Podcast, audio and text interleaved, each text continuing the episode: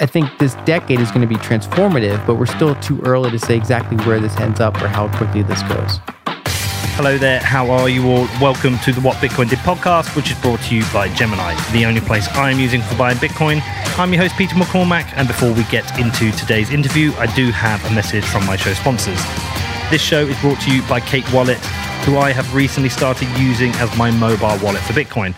Now, Cake Wallet is a non custodial wallet, which means it protects both your security and privacy because it doesn't share important information with unnecessary third parties. With Cake Wallet, not only can you hodl Bitcoin, but you can easily pay privately with Monero. It has advanced features for Bitcoin, including coin control and automatic address switching. The app is also designed to make it very easy for you to set up your wallet and back up your keys. If you want to find out more, please head over to cakewallet.com or search for Cake Wallet in the Apple or Google App Stores. Next up, it is BCB Group. Now, BCB Group provide online business banking services for companies in the Bitcoin and wider crypto industry. And yes, I am now a customer of BCB too. They heard about my difficulty in finding a payment service provider that understands Bitcoin and they reached out to me. So I've moved all my business banking across to BCB and I could not be happier. BCB clients include major exchanges, market makers, funds, and miners active in UK and Europe but they are now expanding globally. They have an amazing network called BLINC, which facilitates instant free payments between BCB clients for all supported currencies. Now, listen, I know some of you have had trouble with this. If you're looking for a banking provider who understands and supports Bitcoin companies rather than creating hurdles, then like me, you may want to become a BCB customer. If you want to find out more, please head over to bcbgroup.com forward slash Peter, which is bcbgroup.com forward slash Peter. Next up, it's Compass Mining. And they are not just a sponsor. I am a customer of theirs too, and I am mining Bitcoin with Compass. I've been mining for over 10 months and have already mined over 0.7 Bitcoin, which has more than paid off two of my S19s. Anyone can start mining with Compass Mining, and to help you, Compass has launched the Compass Score to help you make informed decisions about your next mining purchase. The score highlights how good each ASIC deal is based on a number of factors such as price, mine age, difficulty, hashing power, and the current Bitcoin price. Compass makes mining accessible to everyone, and as a Bitcoiner, I am happy to be supporting the decentralized growth of the hash rate. If you are interested in mining and you want to find out more, please head over to compassmining.io, which is C O M P A S S M I N I N G.io. Also, we have Gemini, who I am using exclusively for buying and selling Bitcoin but I'm still only buying. Come on, look at this market. It is the time to buy. We're not sellers right now, are we? Now, I am also using the Gemini app for buying these dips, and I have also set up a DCA with twice monthly buys of Bitcoin. Both the app and the website make buying and selling Bitcoin super easy, and Gemini has invested in building industry leading security since day one. Gemini are running a special offer for listeners of What Bitcoin Did all you need to do is head over to gemini.com forward slash WBD, and new customers will get $20 in Bitcoin when they trade over $100 or more on Gemini. If you want to find out more, please head over to gemini.com forward slash WBD, which is G E M I N I dot com forward slash WBD. Hi there. Hey. It's been a while. Yeah. People won't know. We've uh, recorded in uh, two shows today, so we should let them know. This will be the second one, so it makes sense.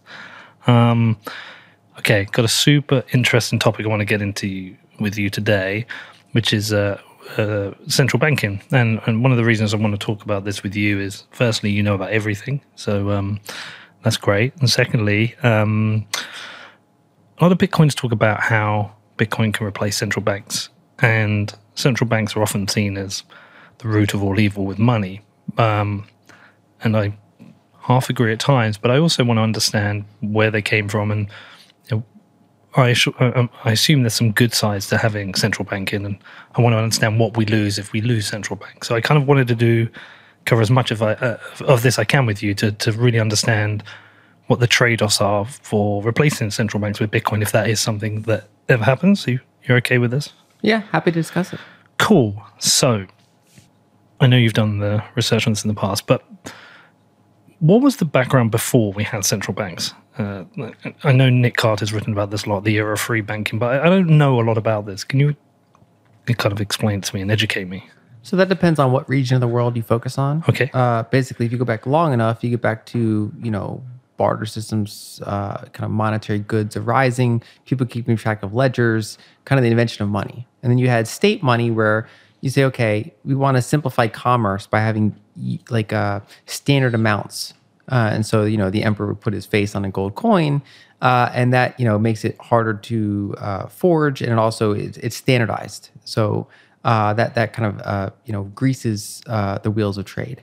Um, and then, you know, throughout Europe and other places, you start to have natural banking arise where, you know, you don't want to have all your gold with you or all your silver with you. You deposit it, you know, and then you get a receipt for it. And then that receipt becomes a proxy for that gold. It, it's more convenient. Uh, there's ways maybe if you lose it, you can get it replaced. You know, you can maybe prove your identity and get it replaced. So it's it's more secure, especially if you're transporting over ships, for example. You know, you don't want to lose all the gold at the bottom of the, of the ocean. So you started to have these notes uh, arise. And so you essentially had banks arise. And because gold is not very portable, it, it tends to centralize. There's economies of scale of, of, security, of securing it, especially because governments have an interest in eventually centralizing it. And so you had banks arise, and then inevitably you got towards central banks, where uh, they would arise in Europe. And so one of the earliest examples is Bank of England that arrived uh, was uh, created in the late 1600s. Uh, and so the whole premise there is that you know you have a central bank that works as the bank for the government, uh, and then in different forms because there's not just one type of central bank. There's different types of central banks, and some of them will also be lenders of last resort uh, to other banks. And so maybe you want to shift to American history now at that point of, of talking about kind of where they arose to the modern state? Well, I probably want to ask you a little bit about the the uh, Bank of England, first uh, central bank. Um, being from England, I'd want to know a bit more. But am I right in thinking that came about because of war? Well, when you go back far enough, yes. Yeah. Um, these things tend to arrive in war and, and, and basically come about due to just changes in institutions. But when you go back to that point, I mean, you, you, said I know everything. I don't know detailed European history. So there are people that can go way more into the histories of, of central banking in Europe in particular. There, there are historians that can go way more into that. Yeah, I mean, I, I know that would be asking. I bet you do know. But you do. All right, so let's let's do American history. The era of free banking. Um, as you said, that was a, a period where banks arose because people had money. They wanted a place to deposit it. So I guess somebody one day came up with the idea of, hey, I'll look after and guard your money and uh, keep it in our safe and protected, and you don't have to keep it in your home, which I guess protected people. Um, and then the uh, the issuance that you the the credit note or the paper that that I guess that was the start of paper money. Well, in the United States, we had a, a couple different eras. Ironically, okay. we never, unlike the Bank of England, we didn't have this like continuous institution. We had eras where we had a central bank and then didn't have a central bank and then had one again and then didn't have one. Okay. Uh, and so basically, in, in the United States, gold and silver uh, from nearly the beginning were, were money with the Coinage Act, where gold and silver were recognized as legal tender. Uh, but then, you know, what institutions want to do with that uh, was kind of left to them. And so in the very beginning, the central bank was very limited.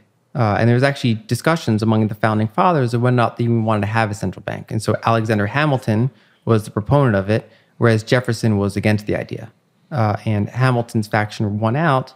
And so they had a central bank with a 20 year charter. Uh, and it was very limited. It was not a lender of last resort. It was not, you know, the, the Federal Reserve of today. It was a fairly small institution, and its purpose was basically to do banking activities for the, the federal government. Right. Okay. And they couldn't even, for example, they couldn't buy government debt. Uh, they were they're very limited what they could do, and it had a 20 year charter. And eventually, uh, you know, by the time that charter came up, Hamilton was no longer around. He had died in that duel, uh, and the political winds had changed, and that had expired. Uh, but then, uh, after the War of 1812, there's a period where there was not any any bank, and then there's there's you know turmoil, and they started another central bank. So you had bank number two, and it had another like 20 year charter. Okay. So you had another central bank, and again, it was very limited. And then there were political forces against it. Uh, and eventually that also was let to expire. And then that, after that is when you enter the long period of free banking. And the way that essentially worked, and those banks had existed during the central banking period as well. And the way that essentially worked is that a bank would have gold and silver deposits, and it would, as we described, it would issue notes against them.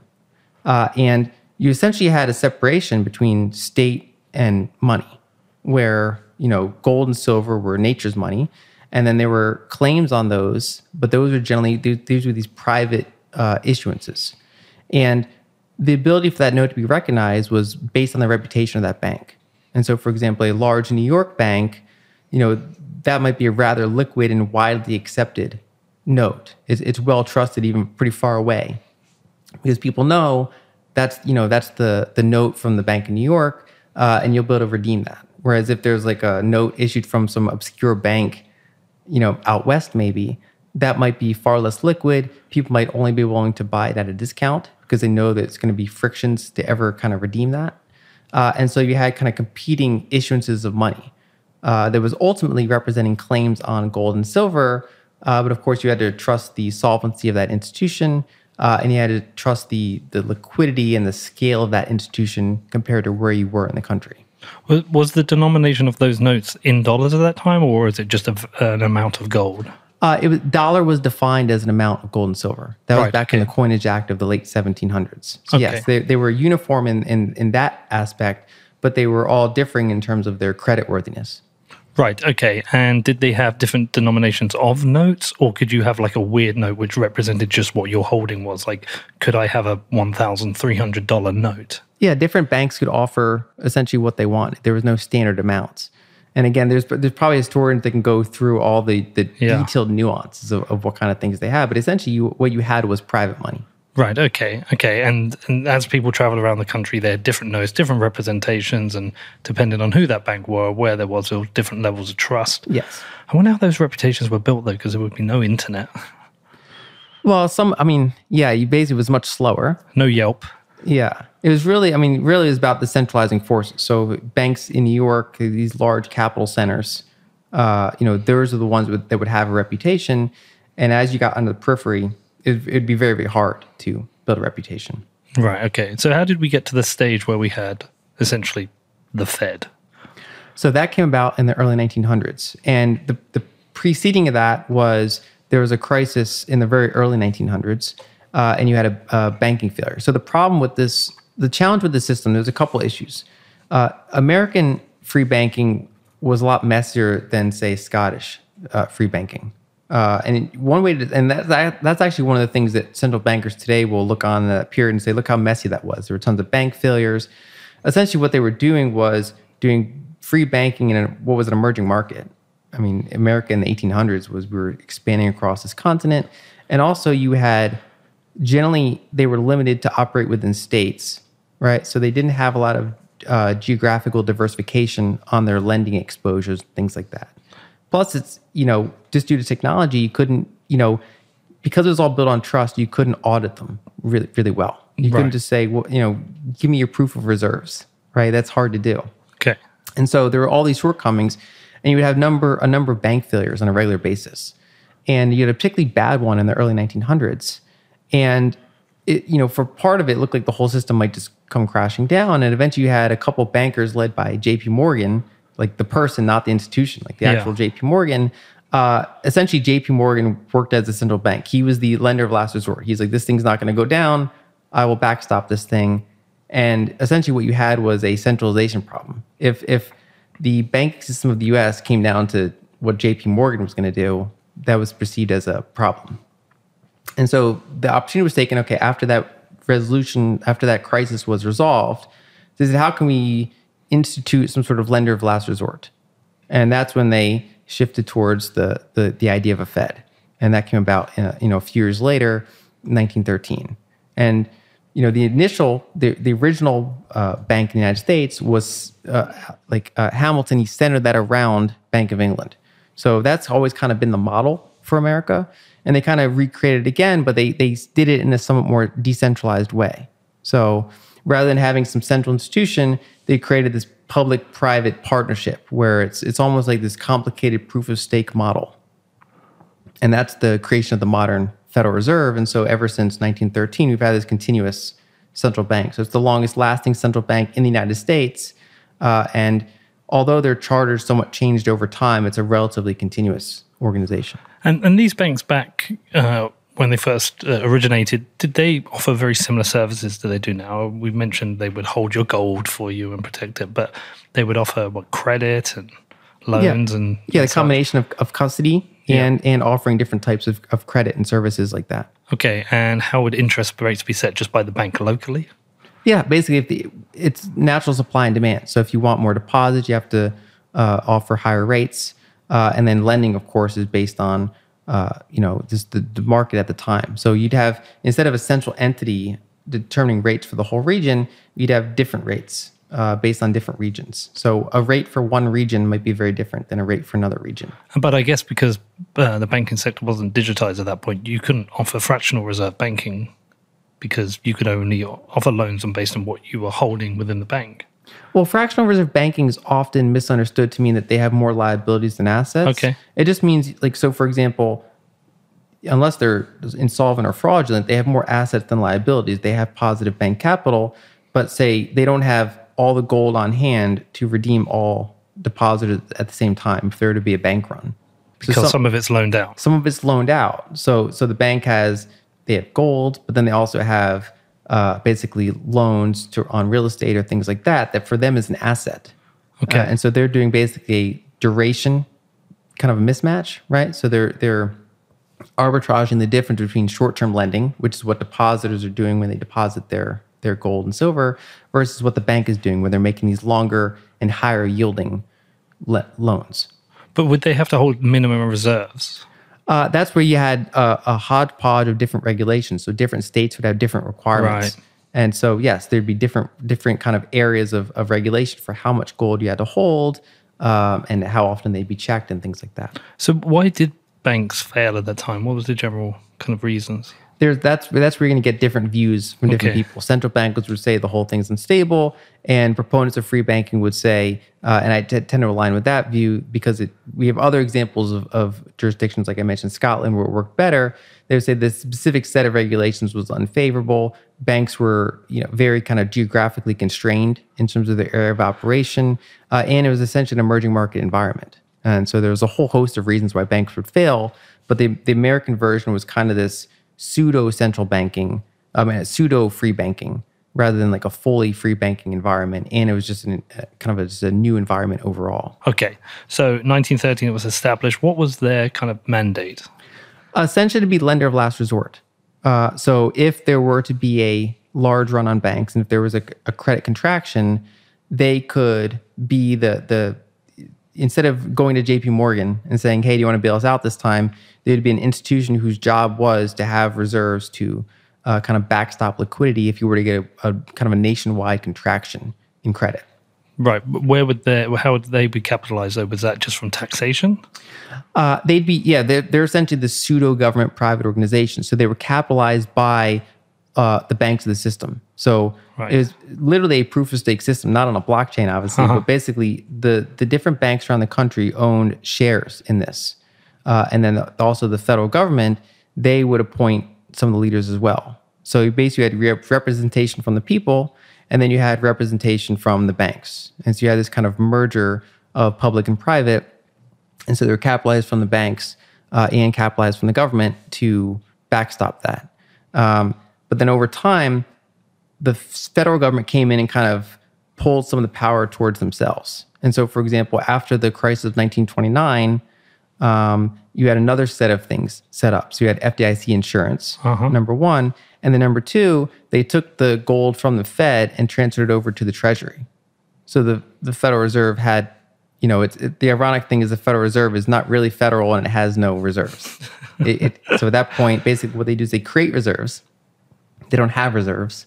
They create reserves uh, out of thin air. That's the kind of the fiat system. Uh, even though back then they were still on a gold standard, they didn't actually have gold uh, owned to them. Hmm. Okay, that sounds like the first crack. Yes. Hmm, okay. So essentially, the role of the central bank was to give stability to the banking system nationwide. In theory, yes. In theory, did it work? I think it depends again who you ask. So there are a number of people that point out that contractions became more spread out and less severe after that point in American history. Um, but I think also you, at, you came at the cost of long-term stability. So you basically shorten these contractions, but then you lead to constant kind of debt accumulation over time because you're kind of essentially controlling interest rates. And I think if you go to people normally and you say, are price controls a good thing? Most people say no, but this whole system kind of relies on controlling the price of money. So you're doing kind of one price control that affects every other market. And there are relatively few markets where that, that would be true. So controlling the price of energy or controlling the price of money, for example, are the, some of the few things that ripple out to everything else. Right. Okay. Okay. And the FDIC again, what was their mandate at the time? Because I know it's expanded. Um, and I, I, was tracking the uh, FDIC back in um, a couple of years ago when we did a four-part series about Mnuchin, and we were looking at what happened with uh, One West and how essentially the FDIC enabled banks to be quite reckless in their lending. Um, has there, I'm assuming that is like an expansion of their mandate over the what hundred years since this existed. To some extent, I mean, the general idea with FDIC insurance is to provide depositor insurance. So if the bank fails, they still get their money protected by some sort of common entity. Mm-hmm. Uh, and so uh, the point is to deter run on the banks. So if you game theory and there's no bank insurance, if if banks are highly levered and they start to fail, the, the correct thing to do is go and get your money out right away. Mm-hmm. If everybody does that, then it fails quicker. Yep. Uh, so they want to de- decentivize people rushing in to get their money out. Um, but the point, then the problem is that they have to be able to backstop that, and so uh, that that kind of and it also makes it so that you can get away with more risk because there's there's a backstop there. Uh, so, but a lot of us take for today that you put money in a bank and you're relatively stable, and it's it's because of FDIC insurance. But that can only really work when the the underlying money itself can be created. There's a limit on FDIC insurance, though, right? Is it up to like two hundred fifty thousand? Yeah, that's what's expanded over time. So they and like over time they would change that limit. But yes, there, there's limits on how much. So it basically rewards smaller and medium sized depositors rather than the, the largest depositors. Interesting. So it's one of the few scenarios where the smaller guy is better protected. Yes, but then there's so that's why for for example, larger pools of capital would rather be in something like a treasury Right, I see. That's, I see. that's why there's a market for treasuries because you're you're backed up. You're you're directly backstopped by the federal government. Risk risk free unless you're Russian. Yes. Yeah, uh, I think we have something similar in the UK. I think we're protected up to about I think it's eighty five thousand pound. Is it? I think it's something like that. Yeah, about eighty five thousand pound, and I'm pretty sure that came in again after the 2008 financial crisis because it looked like uh, Lloyd's and I think Royal Bank of Scotland were going to fail. So they have a similar protection there, but it, it still has its limits, um, which is another in- reason to encourage people to not hold large amounts of money in the bank. Yes. Hmm, strange. So where where where does Bretton Woods play into this? So Bretton Woods came a little later. So in American history, you had you know for the for the 1800s and then in the early 1900s, you had a gold standard. So if, if you had a banknote, you could you could convert that to gold and back, and in many other countries as well. That was the whole point of the gold standard. Yeah. Um, in in 1933, 1934, they passed a law where they said it's illegal for Americans to own gold, mm-hmm. and notes are no longer going to be redeemable for gold. And then, then after that conversion happened, so they told everyone, okay, come in, turn your gold in, we'll give you the the dollar amount for the gold uh, to be compliant once they all did that, then they reset the value of gold uh, overnight, basically, um, so that the, the big winner there was the American government that you know has all this gold in the vault, and so that actually allowed them to create a lot more dollars because the, you know the, their backing could still be maintained because they just devalued what a dollar is compared to gold. It's essentially a type of default. Right. Any anyone who was owed debt when that happened basically was defaulted on because they changed the definition of what they were owed in right? So it's right. like if you made a contract where you owe me a certain number of dollars, and then you know you pay me back in like a uh, a dollar and another like a you know another type of dollar, like Singapore dollars. Yeah. Uh, I'm like, well, that wasn't part of the contract. We're like, well, it didn't say what kind of dollar. So it went from a, a redeemable dollar to a non-redeemable dollar. Well, it went from redeemable to non-redeemable, and it also was pegged to a lower amount, and was not even redeemable for that lower amount of gold. now, what it was redeemable for is for foreign creditors because they had to maintain why someone in Europe might want to ever accept American dollars for anything. So, foreign official, like say central banks, they could still redeem dollars for gold at that lower rate. At the lower rate. And then the Bretton Woods system was as World War II was winding down, all the countries involved basically had messed up their currencies. They all had they, they all had printed way more currency than they had the gold to back up. And part of that was because you had that separation between the money creation process and gold. In a free banking era, you know, you can't create far more banknotes than you have gold because you know at the end of the day that you have a certain number of depositors that could come and get your gold. But when you have all, you know, banks don't even hold their own gold. It's all in like the central vaults. They make their loans based on other other factors. You can have a complete detachment between loans, like the currency in circulation, and gold, the amount of gold that's in the system. So the gold ends up not being a constraint on money creation when the redeemability is severed. And so by the time Bretton Woods came around, you know, World War II came around, you had way more currency in the system than gold.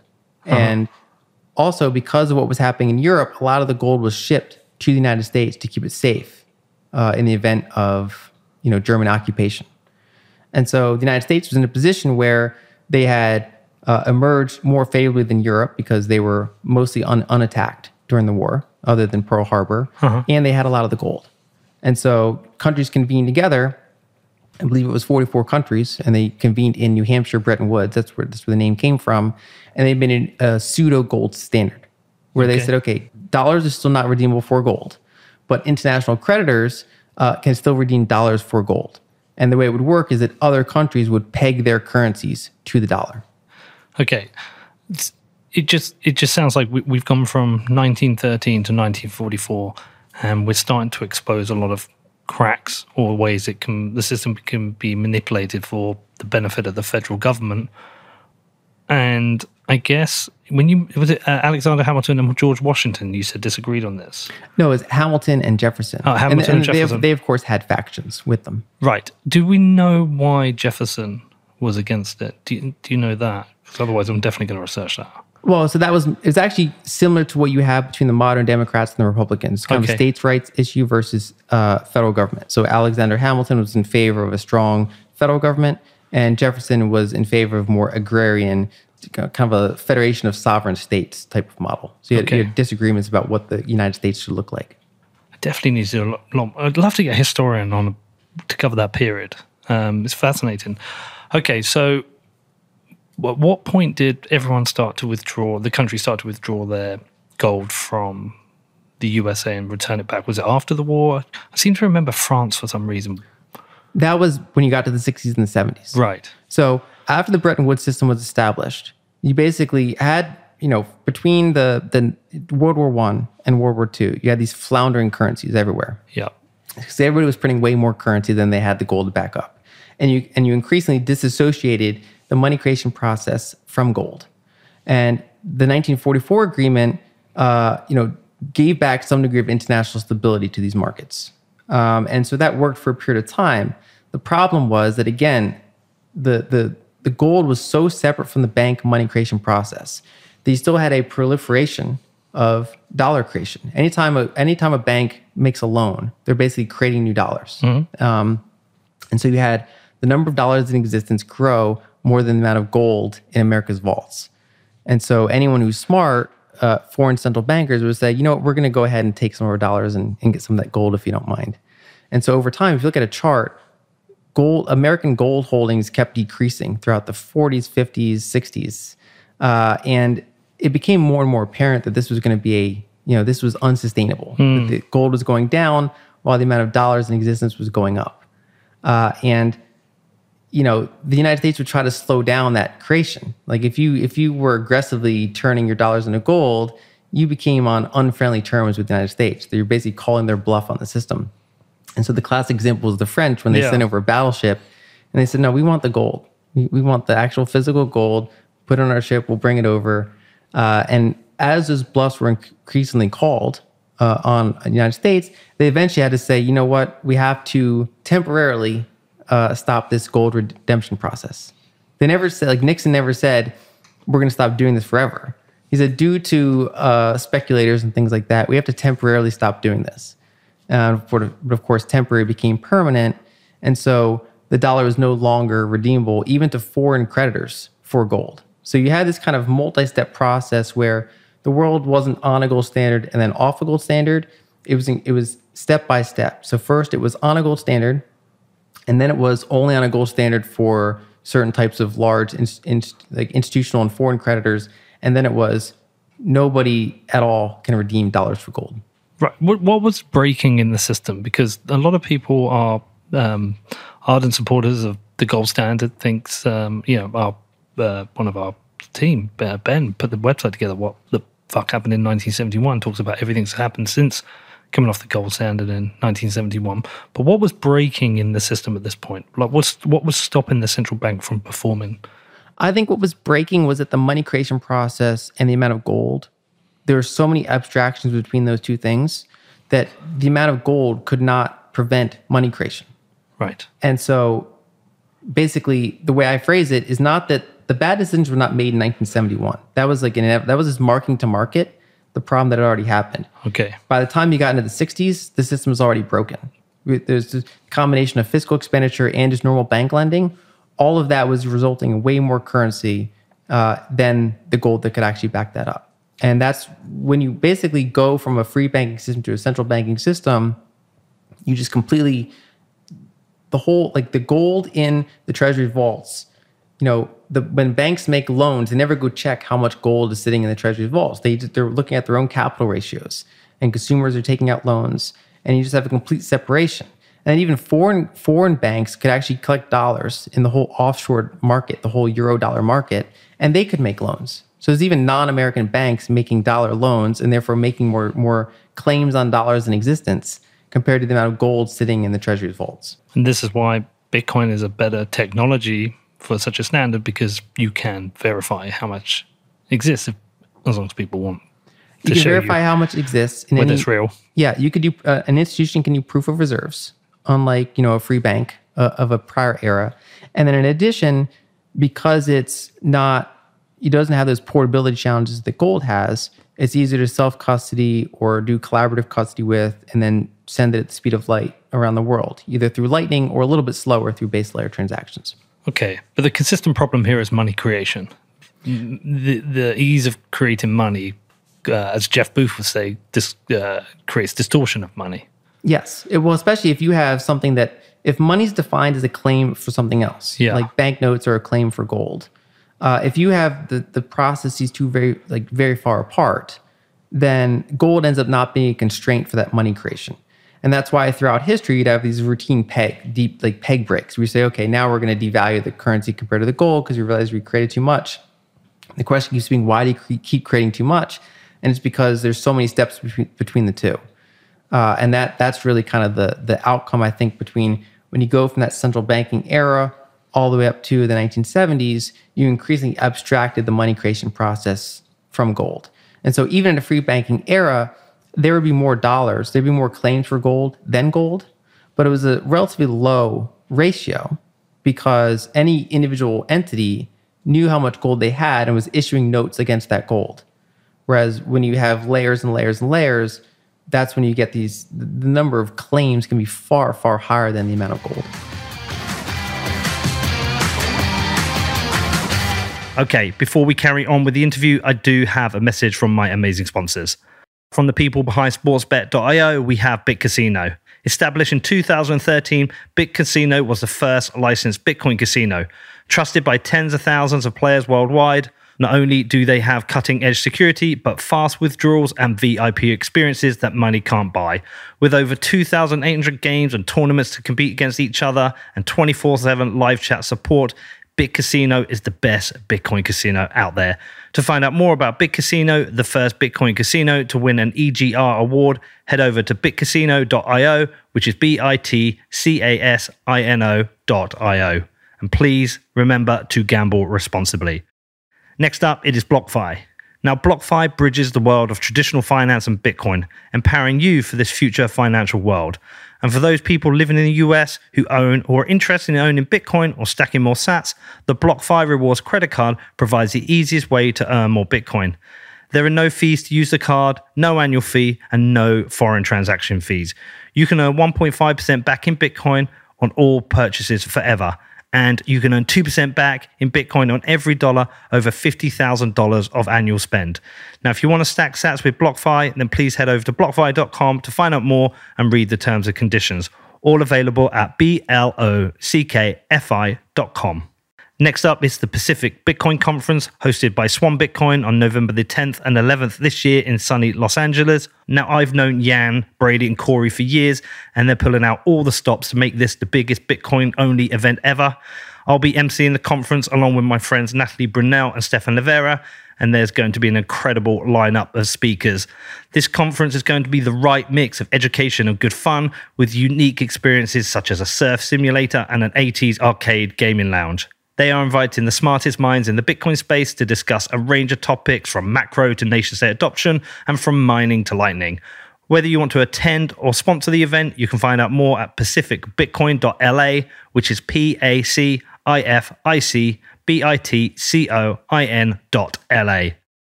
Also, we have Ledger, and the world's most popular wallet just got better. Ledger has recently announced the launch of their Nano S Plus. With a larger screen, it is now easier to manage and verify your Bitcoin transactions, and the Nano S Plus maintains the same level of high security as all other Ledger products. I have been a Ledger customer since 2017, and I absolutely love the S Plus. Ledger is the smartest and easiest way for you to take control of your Bitcoin. If you want to find out more and purchase a hardware wallet from Ledger, then please head over to ledger.com, which is L E D G E R.com. Okay, so free banking is more um, decentralized risk, whereas central banking, uh, the uh, era central banking, would uh, essentially socialize risks. Yes. But it could be um, exploited by uh, politicians for political reasons to you know, create money. Um, whereas at a, in the free banking era, it'd be more about risk and reputation of the banks themselves. So there's just these trade offs. Yes. But I do, one of the things I've always wondered is, uh, you know, there's a lot of criticism towards central banks and money creation, but I wonder if there has been some benefits from it. Has there, you know, has the avail- the ability to, you know, create money and um, make credit cheap? Has that seen an acceleration in innovation? Um, I always wondered if there's like if there's some benefits we've not openly discussed. And I know that kind of benefit also has a trade off because for that, for whatever winners that exist there, there are losers elsewhere. But are there benefits to the money creation that we don't ever talk about? I the way I would kind of answer that I think is looking at money as a technology and therefore looking at these steps as some degree of inevitabilities. So when you had gold and then you had the creation of telecommunications channels and good accounting and ledgers and things like that, the world could move faster than the gold as a bearer asset could move. Mm-hmm. And so it became kind of inevitable due to technology, you'd have an abstraction between the two. And that abstraction is easy to arbitrage and centralize. And the fact that it kind of happened multiple instances throughout the world shows that it's almost an inevitability. It would take profound discipline in order to not have that centralized. Uh, you'd have to have a very strong culture around, you know, keeping that from coalescing. And so it's it's like an unfortunate fact of history that this, the way the technology worked out, the order in which we got technologies, kind of led to the abstraction between money and currency, and then kind of the state and central banks controlling that currency. And so, while it came with advantages, mainly I think a lot of the advantages came from telecommunications channels and, and social contracts and things like that. Um, it also came with a ton of costs. That basically money could be diluted without people even knowing that their money's being diluted because they're holding something that they think is worth a certain amount of gold, and then there's a war, and then they can just print a lot of money and then be like, oh, now your now your note is worth either less gold or no gold, or in theory it could be redeemable but not by you, and you know, so it's kind of a more rapid button that that that governments can press compared to what they used to be able to do. So, for example, if we were citizens in Rome and Rome was trying to fight wars and they didn't have enough money, Clip, clip. they could start being sneaky. They could clip coins, they could make Yep. diluted coins. But if I'm holding my gold, uh, you know, it's hard for them to devalue my gold. Over generations, they could do it. But if I'm holding just a claim on gold, then Rome or whatever other country could just, you know, with the snap of a finger, devalue my holding because I'm only holding a claim. I'm not actually holding the bare asset. Right. And so that's the environment that we found ourselves in over this past century, century and a half, is people just holding claims and claims can be devalued overnight. Yeah, I mean, this is why it's quite interesting that um, still to this day, uh, many governments and central banks still hold gold, um, um, and a lot of individuals don't. It's a bit like, do you know? It reminds me of a bit. Reminds me of these shitcoin companies that hold Bitcoin, but try and push their shitcoins to other people. Um, the gold was still the valuable asset that retained its value. Um, do you like, kind of on a personal level? I'd, I'd love to know your opinion.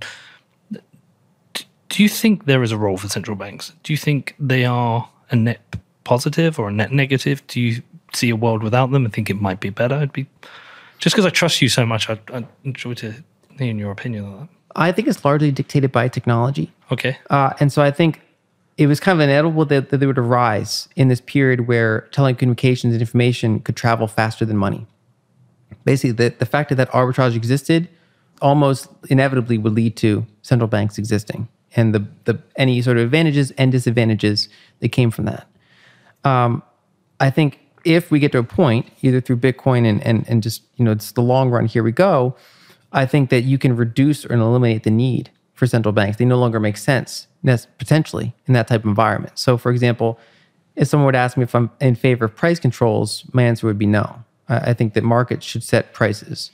Um, and that includes things like energy and the price of money, the, the the the lending rate that different institutions decide to lend to each other. So no, I don't. I think in the long run, we should not have central committees, literally a group of like a bunch of gray Old man. yeah, a bunch of gray-haired people deciding what the what the price of money is going to be uh, in a 330 million person country that then also has ramifications for the whole world. I, I think that's a very analog and silly model in this day and age. But I think that it was in some ways, I think a lot of it, people focus on the idea that it was immoral. And in many ways it was. I mean, the whole point is everybody wants to get their, their bigger share. So they want to, you know, if you're in a position of power, you, you like the Cantillon effect, right? Of course.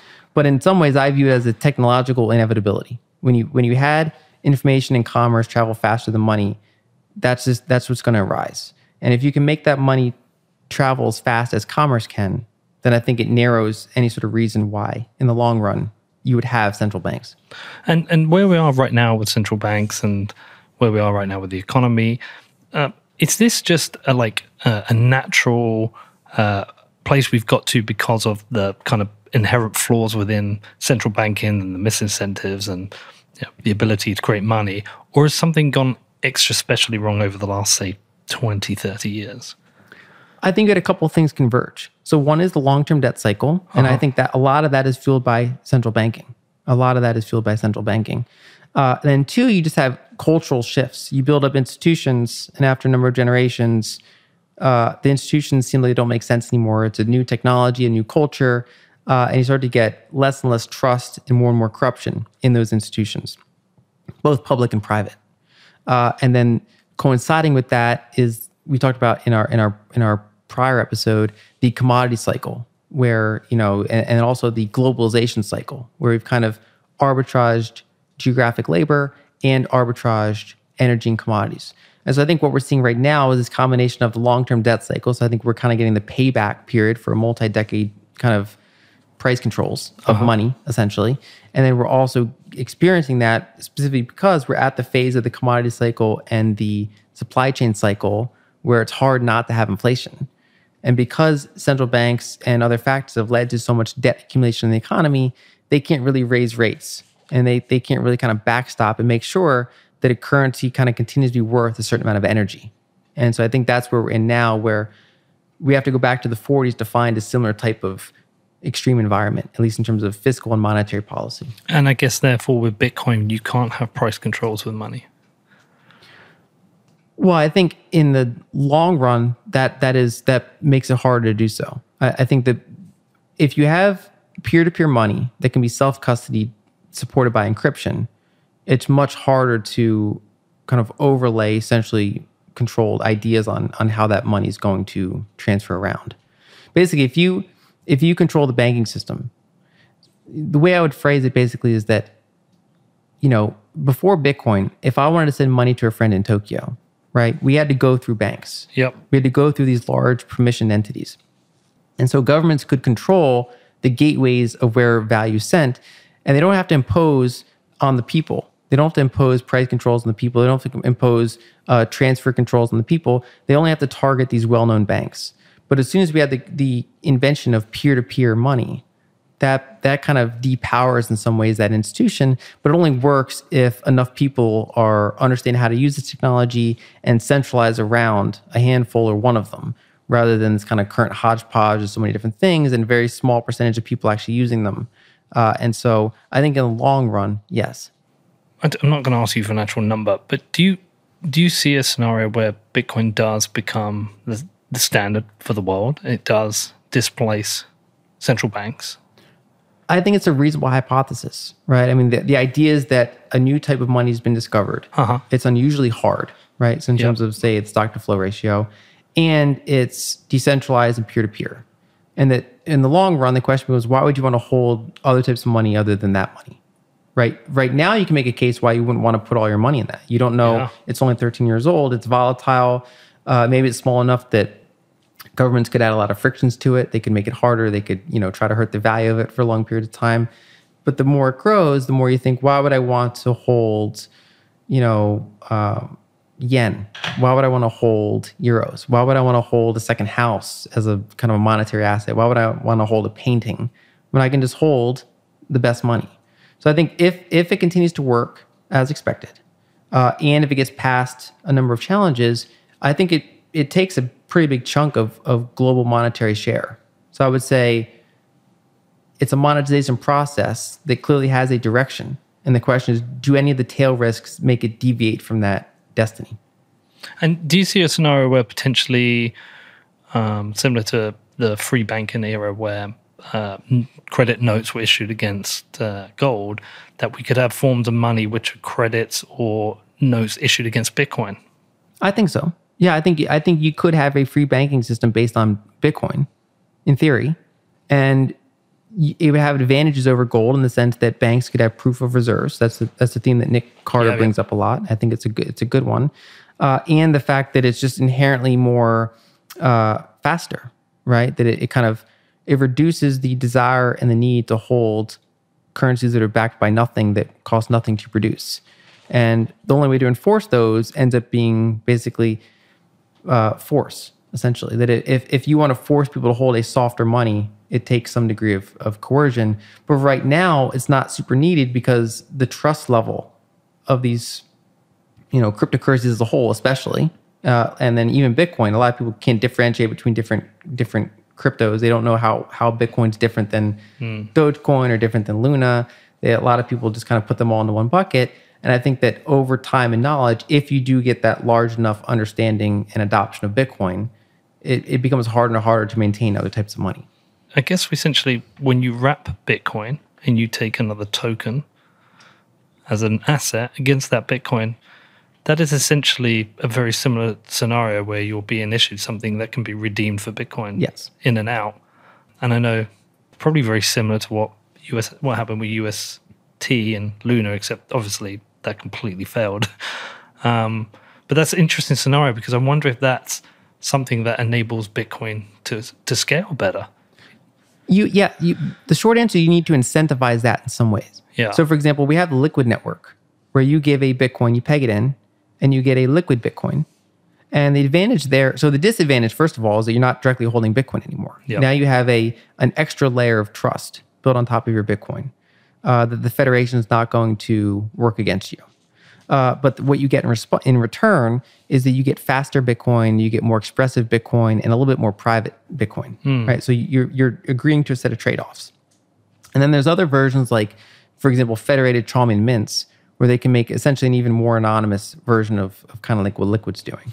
I've seen I've seen people talking about this recently. I know Anita Posch has talked about this. Um, I think I saw Matt Odell talking about this. Do you want to explain what these federated mints are? So someone someone with a degree in computer science could go way more into detail, but essentially it goes back to the 1980s. Uh, you know, uh, uh, Chaum, uh, they created blind signatures where you could essentially run what is basically a community bank, where you can peg in something. Let's call it, but that was pre Bitcoin. It's kind of the initial e cash. But if you were to apply it to Bitcoin, you can peg in a Bitcoin to a Chaumian mint and get a token that represents a Bitcoin or you know a denomination for Bitcoin. You could have different bills, basically uh, digital bills representing a certain amount of Bitcoin. And the cool part about it is that it's anonymous to both the creator of the mint and other users. Uh, the downside is you have to trust that the person running the mint is either not going to be coerced or exit scam. It's, it's a centralizing force. And that's, that's, I think, a big piece of why the initial creation of it back in the 80s and 90s didn't take off. But there are ways to reduce that. So, for example, if you had that built on a multisig and it was a federation, that becomes a somewhat more reasonable trust model. We have to assume that, say, the the the board of directors of this institution is not going to, the majority of them are not going to be corrupt or coerced to act against it. And so, what you essentially have is these anonymous community banks that hold Bitcoin and that issue blind IOUs that are essentially more anonymous versions of Bitcoin uh, but they go through that federated trust model. So it's kind of like liquid with a, it's less auditable, but more private. Okay. And I guess for something like that, you could build, I don't know, little, small regional little economic uh, centers, a bit like what happened with Bitcoin Beach. Yeah. And you could use that. I mean, somebody could fund uh, a local project and have a distribution of you know, sub tokens for that from that mint and yes. help drive that economy. Yes. Yeah, that's fascinating yeah, there's a whole, you can do fully centralized ones, you can do federated ones, you can do anonymous ones, you can do non anonymous ones. There's all sorts of models you can build using Bitcoin as a base layer similar to gold. And it just becomes a question of does Bitcoin become a large and stable enough asset base for those sorts of things to become sustainable? I kind of wonder what the impact is in terms of how how uh, the, the central banks will break down, how what what how they would collapse and what the impact would be. Have, have you thought through that? Well, we kind of see in emerging markets okay. a model of how that works, where they get to a point where they have recession and high inflation at the same time. They have okay. stagflation, uh, and that's something that's been very rare for developed markets uh, in the past in, during this whole span of the system. So we saw it during World War II. Uh, we saw it during the 70s. Uh, that was breakdown of the Bretton Woods. And then uh, we really haven't seen it since then. Uh, and so now we're seeing it kind of for the first time cracks emerge in the developed uh, market central banks. And so I think the way that eventually breaks down is when you have high inflation, but they can't raise rates to maintain it, and faith in that system deteriorates and the quantity keeps increasing. Like what's happening right now. like what's happening now. But people are quick to jump to like the Weimar comparison, right? They're always okay, yeah. they, they, they tend to go to the fastest thing. A couple points about that. One is even in Weimar, you would think looking back at the chart, you'd think, well, the easiest thing to do is to hold gold and you know even even lever your gold. The funny thing is, you know, when you zoom in on the micro, you know, German authorities weren't dumb. They weren't just letting this happen. They were there were periods where they tried to fight back they tried to strengthen their currency and they tried to rein this in. And so you'd have, for example, gold draw down 80% in German marks during hyperinflation. Uh, and then shoot up, you know, a million percent. Like basically, it was like this crazy sine wave that was breaking out. It kind of looked like a Bitcoin chart. Mm. Gold basically looked like Bitcoin in in German marks during hyperinflation. Uh, so one is that even hyperinflations, when there's attempted pushbacks, they're not smooth. And two, that you can have much much slower versions of that, where you know something like Weimar was a very specific case. You had a deindustrialized economy from the war. You had external liabilities uh, denominated things you can't print.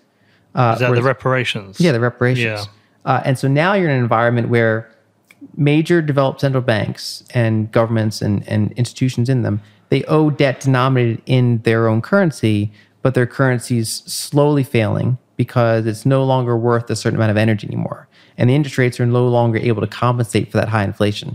So I think this decade is going to be transformative, but we're still too early to say exactly where this ends up or how quickly this goes.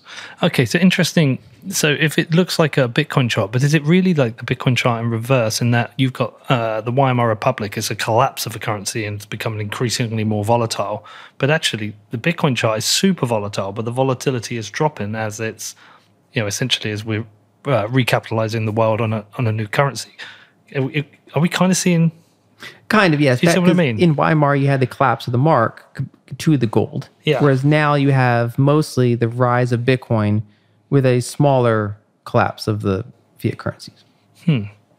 So, in a world of no central banks, is inflation then purely down to growth in productivity and changes in economic environments?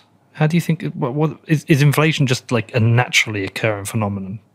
So I think in the long arc of time, deflation is, Okay. is, is kind of the, the outcome because, so even in our current environment, right now, let's say you have 3% inflation Uh-huh. over a long period of time. If you look at the actual money supply, that might be 6% average money supply growth. Okay. And the question is, where's that other 3%? Right. So if you have 3% inflation and money creation is actually 6%, it's really because there's a lot of innovation going to making prices cheaper on a regular basis. We can think of it in terms of TVs, computers, smartphones. So again, what Jeff Booth talks to us about. Yes. Yeah. So the underlying long term arc is towards technological deflation. So things get cheaper over time, most things, um, uh, especially when compared to whatever the hardest money is. So things priced in gold tend to get cheaper over time because we find better and better ways to produce more of them. Um, but they tend to go up as priced in fiat currencies because we're making fiat currencies at a faster rate than that uh, uh, technological disinflation, deflation. And so if you had a hard money environment, whether it's gold, which has like a 2% inflation rate, or Bitcoin, which tends towards a 0% inflation rate, you would incline towards, you know, low negative inflation. Yeah. If, Uh, if you ever, ever kind of had that environment. And I guess also we have Bitcoin, which is lost, or we have the dust number, which can't be used. Like there's, even though it trends towards zero, the actual total supply, even if it's not been issued, is also, or total available supply is always shrinking as well. Huh. I do wonder though, like, I wonder if Bitcoin can support 8 billion people. That I don't, I haven't seen the evidence that it can. Now, I, I know some people have talked about uh, uh, sats being like microsats, and but I haven't spent enough time looking at that. Um, I'd be interested. Have you have you considered that? I think, yeah, well, yes. I think the only way it works realistically is in layers. Okay. which is how any financial system, any any complex financial system is developed, right? So you have basically Bitcoin as the base layer, you have Lightning, and then you have different levels of custody on top of that. You could have things like Cash App, right? So it's Cash App can scale to tons of people, but of course you're trusting Cash App. You're you're giving up some degree of the permissionless. Then you have those things like federated Chaumian mints that can be a, a on the spectrum between self custody and you know third party custody. You can have these kind of distributed custodies. So I think when you combine multiple layers and technologies together, people can kind of choose their own adventure on how far down the Bitcoin stack they want to uh-huh. go or what their economic reality allows them to go, right? So someone with a lot of Bitcoin might want to go deeper on the Bitcoin stack, whereas a lot of other people might want to rely on those federated custody services or fully custody custody services or just have their own kind of lightning setup. Yeah, and if you have other scaling solutions like uh, uh, Liquid, there could be a variety of these. Yes. This is essentially the very similar to the free banking era. Yes. But it's the free Bitcoin banking era, kind of. Yes. and different Bitcoin will have like I guess different value. But I, I mean, I don't know if there is there a, is there a premium or a discount on liquid Bitcoin. I don't think there is. I think they trade one for one. I think so, yes. There would be so in the free banking era, there was a discount based on the one is how much you trusted the originator of that issuance, and then two, how far you were from it, how liquid it was. So, for example, the Bank of Arkansas, let's call it, if you lived right near the Bank of Arkansas, it'd probably trade one to one uh, because you know it's super liquid. Whereas if you're in New York, you're like, I don't want the Bank of Arkansas note. I'll, I'll buy that for 80 cents Yeah, fuck Arkansas. because I got to do all this friction to get it ever redeemed. Yeah. I have to get it to Arkansas. Um, and I don't really trust it, right? Yeah. So you'd have these different levels of of pegs. We actually kind of see that today with USDC and Tether, right? Wow, So yeah. during the whole Luna fiasco, um, USDC, you know, their attestation shows 100% T bills and cash, whereas Tether has a portfolio model where they hold, they hold some of those, but they also hold some assets that do have risk. And they also have that this longer track record of, of people questioning their asset quality. And so you had more people want to redeem Tether. Tether is trading at a, at a discount, whereas USDC was trading at either full or sometimes a premium. And so you have different levels of, of how the market assesses their risk and arbitrages that. Some people say, okay, you want to sell me tethers for 95 cents, I'll go ahead and redeem them for dollars. And so you have someone willing to step in and arbitrage that. So yeah, basically in an era uh, that is like that, including the one right now, if there are questions about liquidity or solvency, you get a discount compared to the underlying Bitcoin that it represents. It's fascinating. We're living in an era where we could genuinely see a transition to a completely new monetary system. Potentially, I mean, Yeah. that, but if you look back in history, that happens on a you know not a not a frequent basis, but it happens regularly. Money is a type of technology, essentially. Um, and I think we're you know 13 years into this, we're still premature in terms of imagining the world 50, 100 years from now, right? Like, Yeah. we can have these visions of what what things happen, but I do think that cryptography has changed the and, and a global network. The combination of a global network with cryptography with proof of work with difficulty adjustments has changed the game here in terms of what is possible with money. And bitcoin is obviously the best version we know of on how to do that. So you can never really fast forward 20 30 years and say this is what the world looks like.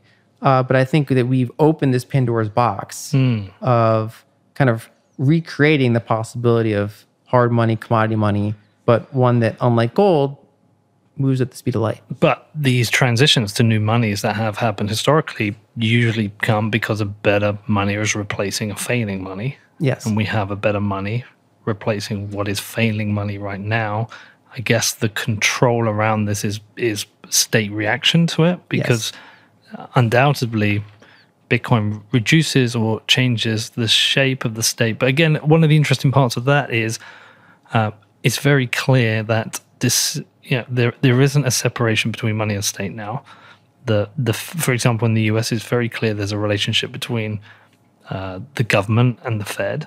It's very clear that policy decisions seem to be timed uh, relative to um, in time to uh, midterms or elections. That all goes away under the Bitcoin standard, and therefore any kind of centralized state force, whether if it's funded by Bitcoin or whatever, it kind of loses that ability to distort the money based on election cycles, which is obviously very good. Yes. But I think people still have to be somewhat realistic in terms of how far that goes. I mean, Yeah. for example, Rome, the, the Roman Empire was still in some in some sense you had separation of state and money. They they couldn't just snap their fingers and create gold. Now they over time could dilute gold and things like that, uh, and they could of course put their Caesar's heads on the gold. But essentially, you still had a separation between what money was, you know, and, and the and the state's ability to create it, and yet you still had Rome right? And so the question becomes that, of course, affects the size of states and affects the way that states can operate. But I think it's challenging to envision exactly what that world looks like in a, you know, cryptographic version of gold. Well, the state could be whoever has the most money, the most Bitcoin. Arguably, because they could control the most. We might live in the uh, state of Michael Saylor. uh, is there anything I've not covered on central banks that I should have, or anything I should have asked you about?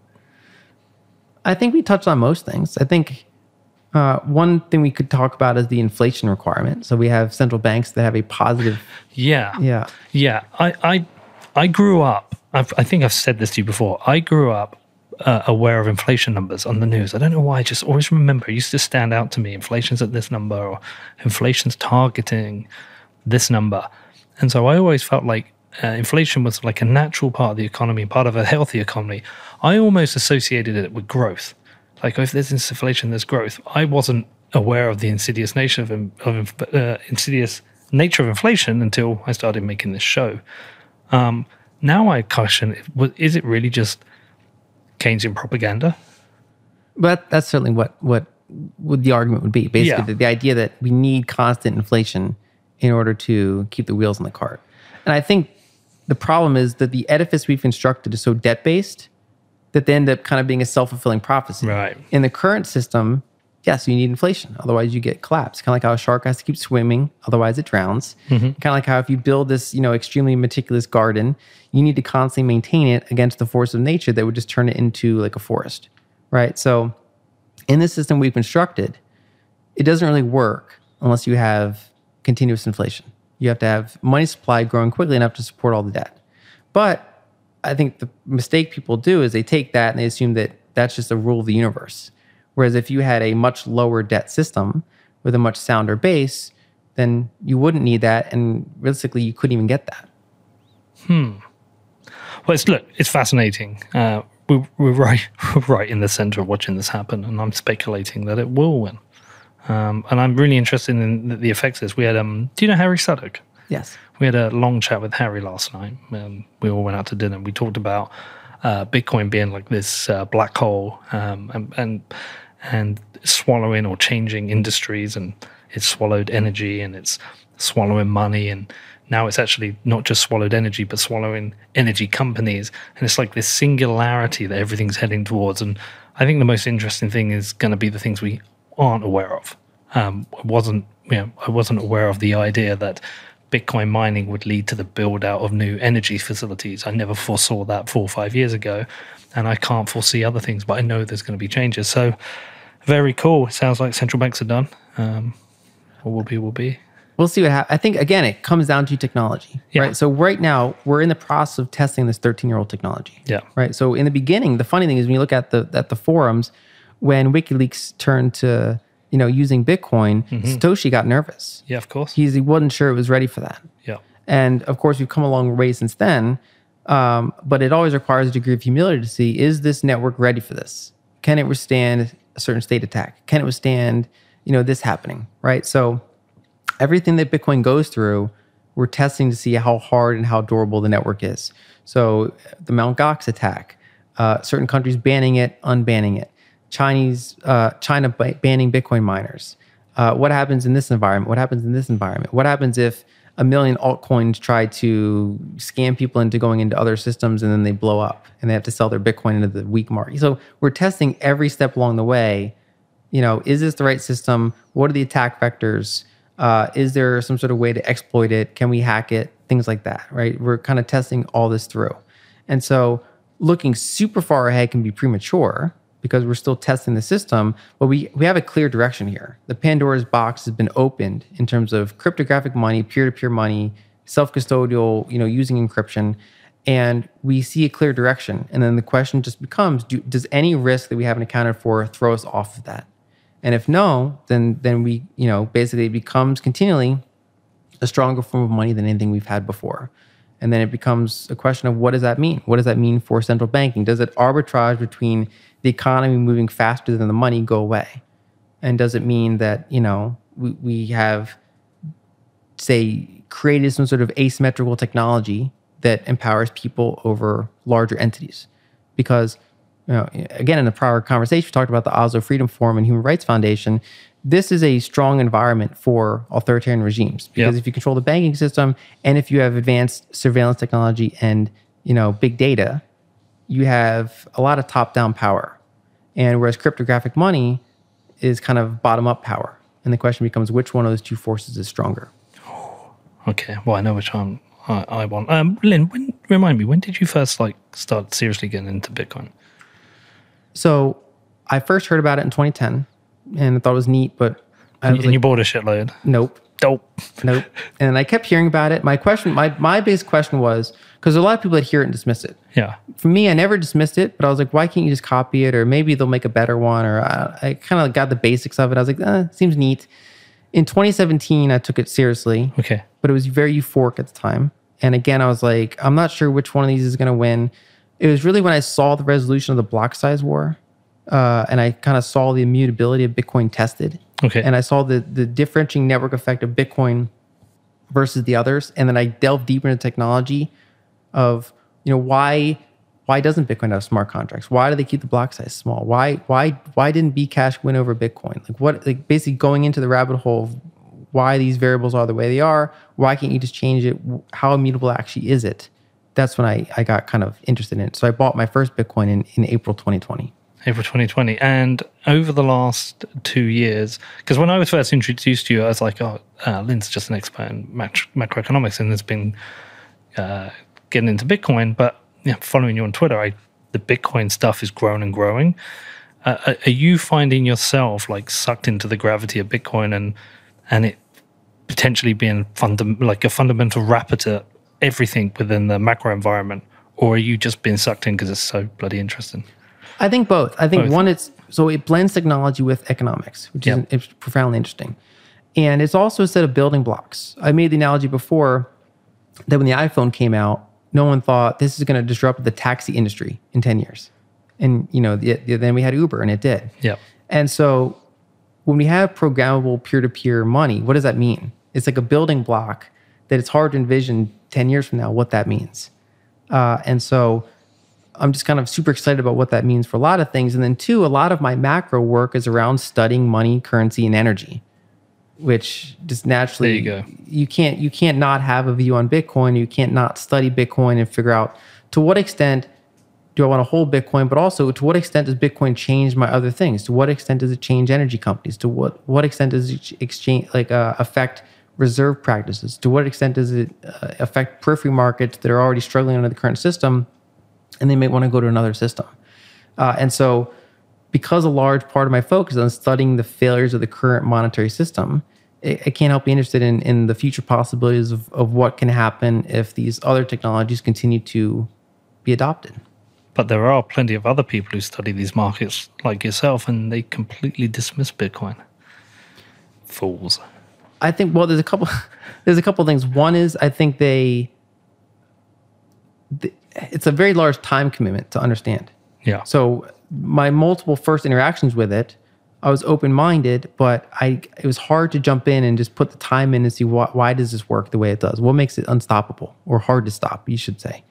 Uh, and then two, um, I think a lot of people are either turned off. They they they either are mad they didn't buy it earlier, or they're turned off by some segment of the community, and they don't realize that the actual ecosystems got far more layers and depth than they realize. They think there's like just only the have fun staying poor crowd. Yeah. They think that's Bitcoin. Whereas there's all these there's so many different segments. There's there's you know there's there's VCs, there's there's cypherpunks, there's investors, There's there's are environmentalists now. there's environmentalists. There's there's a there's so many different communities within. There's no Bitcoin community. There there's some shared values uh, in some places, and there's kind of OGs, but it's it's gotten big enough that there's no one thing anymore. And I think that they some macro analysts don't fully realize that. I think it's it's unique in terms of you need some technical depth to get it right. You don't need to be a computer scientist. I would challenge that thesis. Yeah. You don't need it. You don't, You don't. I've got away with it for five years. but you've put a lot of time into it. Yeah, I still don't have any technical depth. I don't have programming depth, but I think it's when you understand things like bandwidth and storage, Yeah. for example, you start to see basically someone has to be able to explain technically why Bitcoin is more decentralized than Dogecoin or Ethereum. I think I can do like that. I can manage Yes. that one. Yeah, someone needs a certain degree of technical depth to get there, and then they need economic depth. And I think that there's intersections that just make it complicated. And it also goes against current understandings of how money works, and people get threatened by it. Well, listen, we're super lucky to have you. Me, Danny, and Jeremy are super lucky to sit down with you every month or so and have these conversations. Uh, I learned so much from you. Please do go and check out Lynn's amazing newsletter. It's so ridiculously cheap. She's getting all embarrassed in front of me right now. It's like 199 bucks for a whole year. And each month is like a whole depth of knowledge. Go and check it out. Lynn, thank you so much. Can't wait to see you again. Thanks for having me. Bye. Okay, thanks for listening to What Bitcoin Did. If you want to get in touch, the best thing to do is head over to What Bitcoin Did Telegram channel. And if you want to support the show, all we ask is you head over to Apple Podcasts and leave a review.